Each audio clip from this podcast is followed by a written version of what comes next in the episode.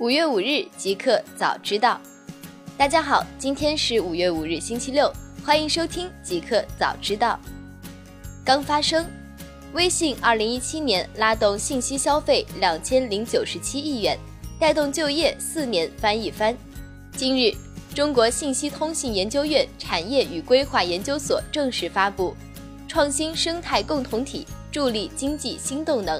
二零一七微信经济社会影响力研究报告，报告显示，微信在二零一七年直接带动信息消费两千零九十七亿元，自二零一四年以来年均增长超百分之三十，拉动流量消费一千九百一十一亿，拉动行业流量收入达百分之三十四，带动社会就业规模达两千零三十万人，四年来翻了一番。百分之九十七点六的用户认为微信传播和弘扬了正能量。阿里巴巴发布二零一八财年 Q 四财报，营收六百一十九点三亿元，同比增长百分之六十一。二零一八财年，阿里巴巴集团收入两千五百零二点六六亿元，同比增长百分之五十八。核心电商业务收入两千一百四十点二零亿元，同比增长百分之六十。净利润为人民币八百三十二点一四亿元，同比增长百分之四十四。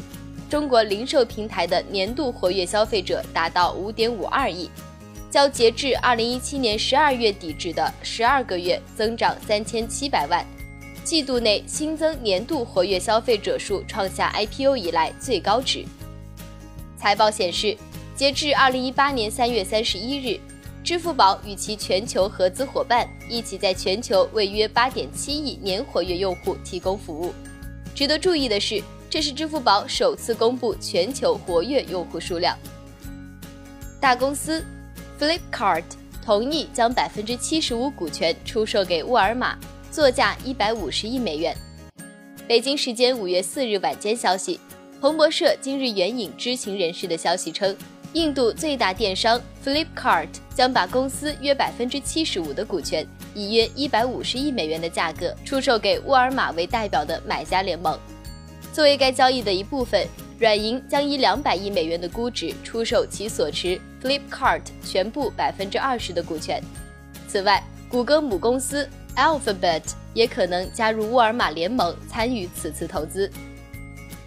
亚马逊开创 Alexa 生态系统。支持语音消费，开发者分七成。据外媒最新消息，亚马逊日前再度推出重大创新，创建了基于语音助手的第三方应用生态系统。这意味着开发者可以为 Alexa 开发各种支持消费购买的操控功能，并且获得分成。另据亚马逊最新宣布，Alexa 的功能数量已经超过了四万种，而在去年底，功能数量仅为两点五万种。联想集团将从香港恒生指数中被剔除，对股票无长期影响。五月四日晚间消息，香港恒生指数发布公告，宣布了截至二零一八年三月三十日之恒生指数系列季度检讨结果，其中联想集团将从香港恒生指数中被剔除，石药集团加入；中车时代电器从恒生中国企业指数中被剔除，中国华融加入。所有变动将于二零一八年六月四日星期一起生效。互联网，英特尔处理器发现八个新漏洞。今年初，英特尔处理器爆出了严重漏洞 Spectre 和 Meltdown，在试出多个补丁之后，问题看起来已经解决或缓解了。现在，多个研究团队又在英特尔处理器上面发现了八个新漏洞。漏洞已经报告给了厂商，细节仍然保密，还没有披露。所有八个新漏洞都是相同的设计问题导致的。英特尔的补丁将分两波试出，第一波是五月，第二波是八月。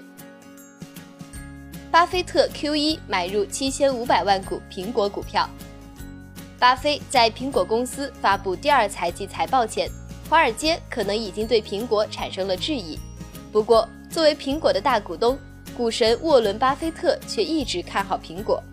今年第一季度，巴菲特旗下伯克希尔哈撒韦公司买入了高达七千五百万股的苹果股票。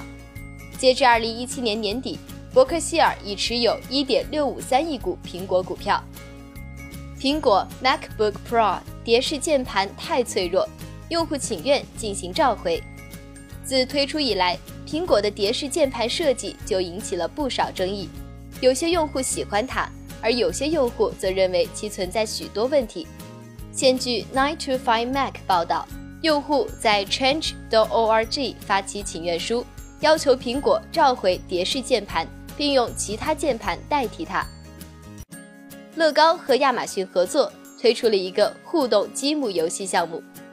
五月二日，乐高和亚马逊在英国和美国推出了一个互动游戏项目，孩子们可以一边搭乐高的积木，一边听亚马逊的语音助手 Alexa 讲故事。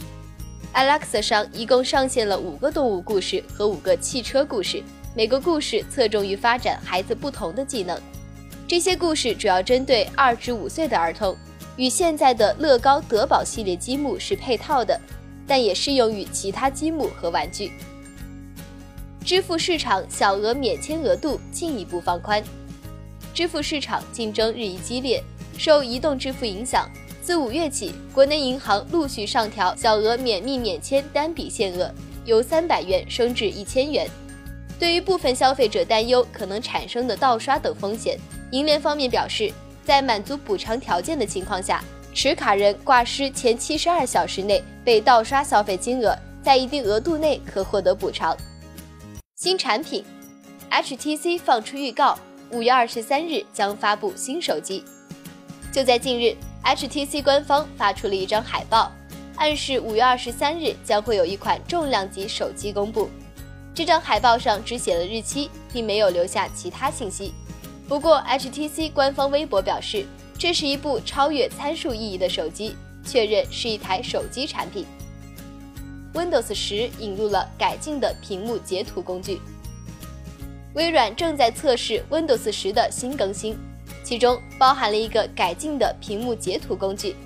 在第三方屏幕截图公司大放异彩的今天，软件巨人终于意识到需要改进系统自带的屏幕截图工具。被称为 Screen Sketch 的独立工具提供了屏幕截图功能和注解选项功能。Instagram 悄悄上线原生支付功能，无需跳转至应用外。本周四，热门图片社交应用 Instagram 悄悄上线了一个原生支付功能。该功能允许用户在应用中添加一张借记卡或信用卡，并设置一个安全码。即可在 Instagram 中直接购买商品，而无需跳转到应用外。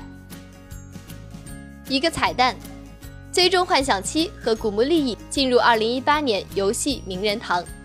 Strong 玩具博物馆发布了进入2018年游戏名人堂的游戏名单。最早的 PC 游戏《太空大战》（Space War） 被认为定义现代体育游戏的 About John Madden Football。第一代《古墓丽影》，以及将日本 RPG 游戏带到全球主流的《最终幻想七》。以上就是今天早知道的全部内容，祝大家周末愉快，我们下周一再见。